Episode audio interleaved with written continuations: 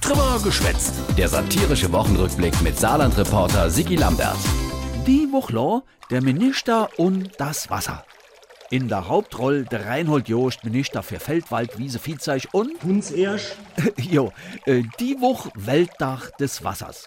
Da musst du als zuständiger Minister natürlich etwas sagen, ist ganz klar. Ja, vielen Dank, äh, dass wir auch das Wasser hier vorstellen können. Angenehm. Und weiter? Wasser ist Leben. Ah ja, Wasser kann aber auch gefährlich sein. ui. Äh, es fängt dabei also down und es rennt wie Wutz und dann geht die Niet, die Blies, die Brems über das Ufer und läuft dann über den Garten in den Keller. Hochwasser, hey, da können viele Leute im Saarland ein Lied davon singen. Passiert in den letzten Jahren immer öfter. Und da will der Minister Jost natürlich helfen und sich kümmere. Wir kümmern uns um die Bürger, Die Bürgerinnen und Bürger, Reinhold. wir kümmern uns um die Bürgerinnen und Bürger, Geht doch.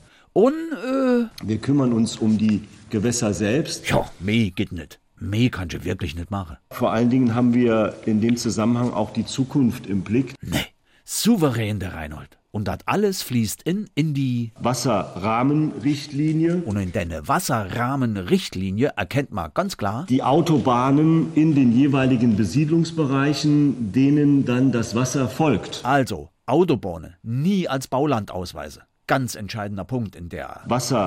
Wasserrahmenrichtlinie. Tja, was will uns der Reinhold jetzt damit sagen? Was ich damit sagen will, ist, wir sind jetzt erstmal Gericht. Und das ist grad für Minister Efra gut gefiel. Sie wisse, jawohl, das nächste Hochwasser wird zwar kommen, aber mir sind Gericht mit der Wasserrahmenrichtlinie. einwandfrei. Ich schlafe nicht nur deswegen gut. Nee, ach, wem. Uns erst.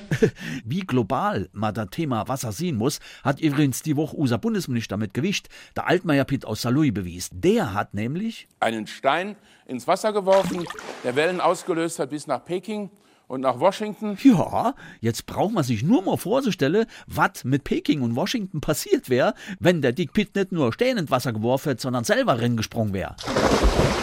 Her auf, komm, Kima, bloß fort.